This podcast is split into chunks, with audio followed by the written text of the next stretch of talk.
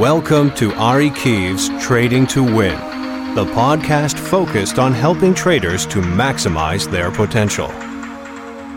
Yeah, I think I think uh, risk and reward are really essential to uh, uh, success in uh, in in sports, in uh, skiing, in concert performance, in any number of activities, and uh, that really entails a tremendous amount of preparation and practice and review and, and really going over the details. And then in the, uh, in the performance situation itself, really letting go of control and uh, allowing for, uh, for some spontaneity and creativity to, uh, to, play, to play out. Uh, the better the performer, uh, the more willing he is to let go of control, to trust his instinct, to trust his intuition, to trust uh, the pattern recognition patterns that he's learned over time through experience, and uh, uh, that's the the sort of the art or the psychology of trading. Uh, the better guys are able to go with the flow, or able to uh, relax. to like when you're skiing, if you if you pull back because you're afraid of falling, you're going to fall into the mountain. You've got to kind of go forward uh, and and let gravity pull you down. When you're sailing, you've got to get to the edge uh, where you're getting the best opportunity to pick up the wind and so forth. But it's a little scary. So much of my work with traders and portfolio managers is helping them uh, to learn to get comfortable with discomfort.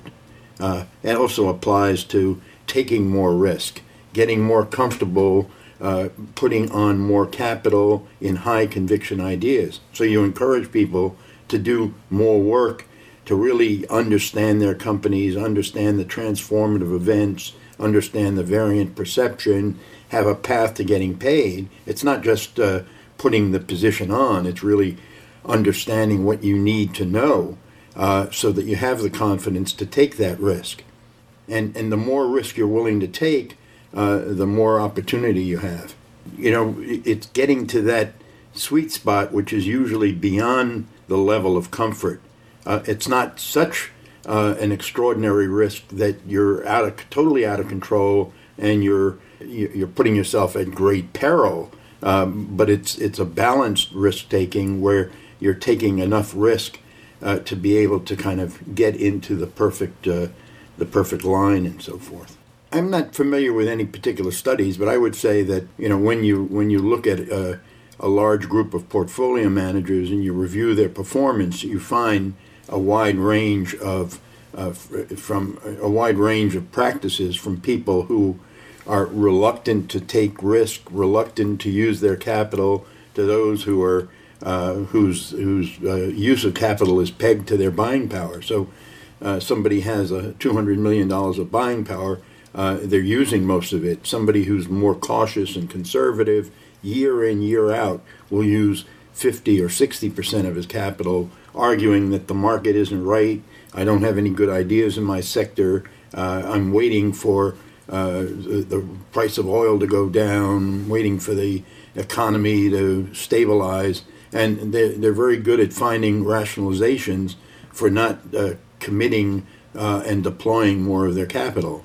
Uh, so, I mean, clearly, uh, in, in, in, working with hundreds of traders over the years, I'd say there's a, a bell shaped curve of guys who are cautious, conservative, maybe even fearful, to those who are uh, real uh, confident, comfortable uh, risk takers who use their capital and do the work required and have a strategy.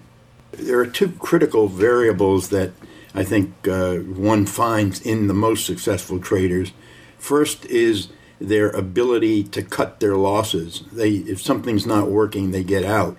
Uh, there are some value investors that say, well, if I liked it at 20, I like it even more at 10. So they buy it as it goes down or double down. But uh, the, some of the best traders get out, wait till the thing reverses before they start buying it again. So they're managing their losses. That's the first thing. And that's a counterintuitive thing. It's natural for people to hold on to their losers, to take more risk in situations that aren't working than in situations that are. Uh, you've got to learn to be able to let go and admit you were wrong. Not easy for people to do. The second lesson that people have to learn is to recognize that most of their profitability occurs in about 3% of their trades. So even though they're right, say 60% of the time, most of their money is made when they identify something that's really working and they press the uh, pedal to, pedal to the metal, so to speak. They uh, they they get bigger. They add. Uh, they take advantage of momentum, and they recognize that this may be one of those few trades that's going to really make me a lot of profitability this year.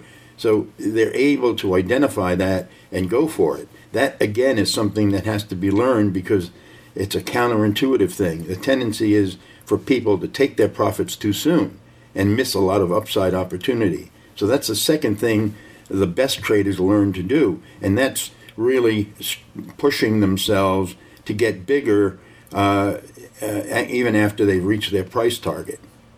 People who are uh, portfolio managers in hedge funds are certainly more uh, likely to be risk-seeking individuals than, uh, say, your ordinary citizen uh, who doesn't play in this in this arena.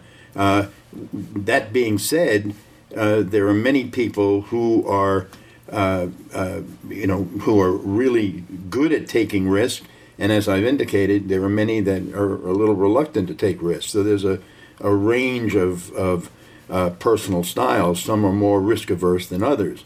Uh, uh, even though the guy is taking risk, he's taking small risk. He's using less of, less of his capital. He's not willing to take a 10% position when he has high conviction. Uh, he's he's a bit of a perfectionist. He wants to get 90% of the information when maybe all he needs is 60% of the information to put on a big position.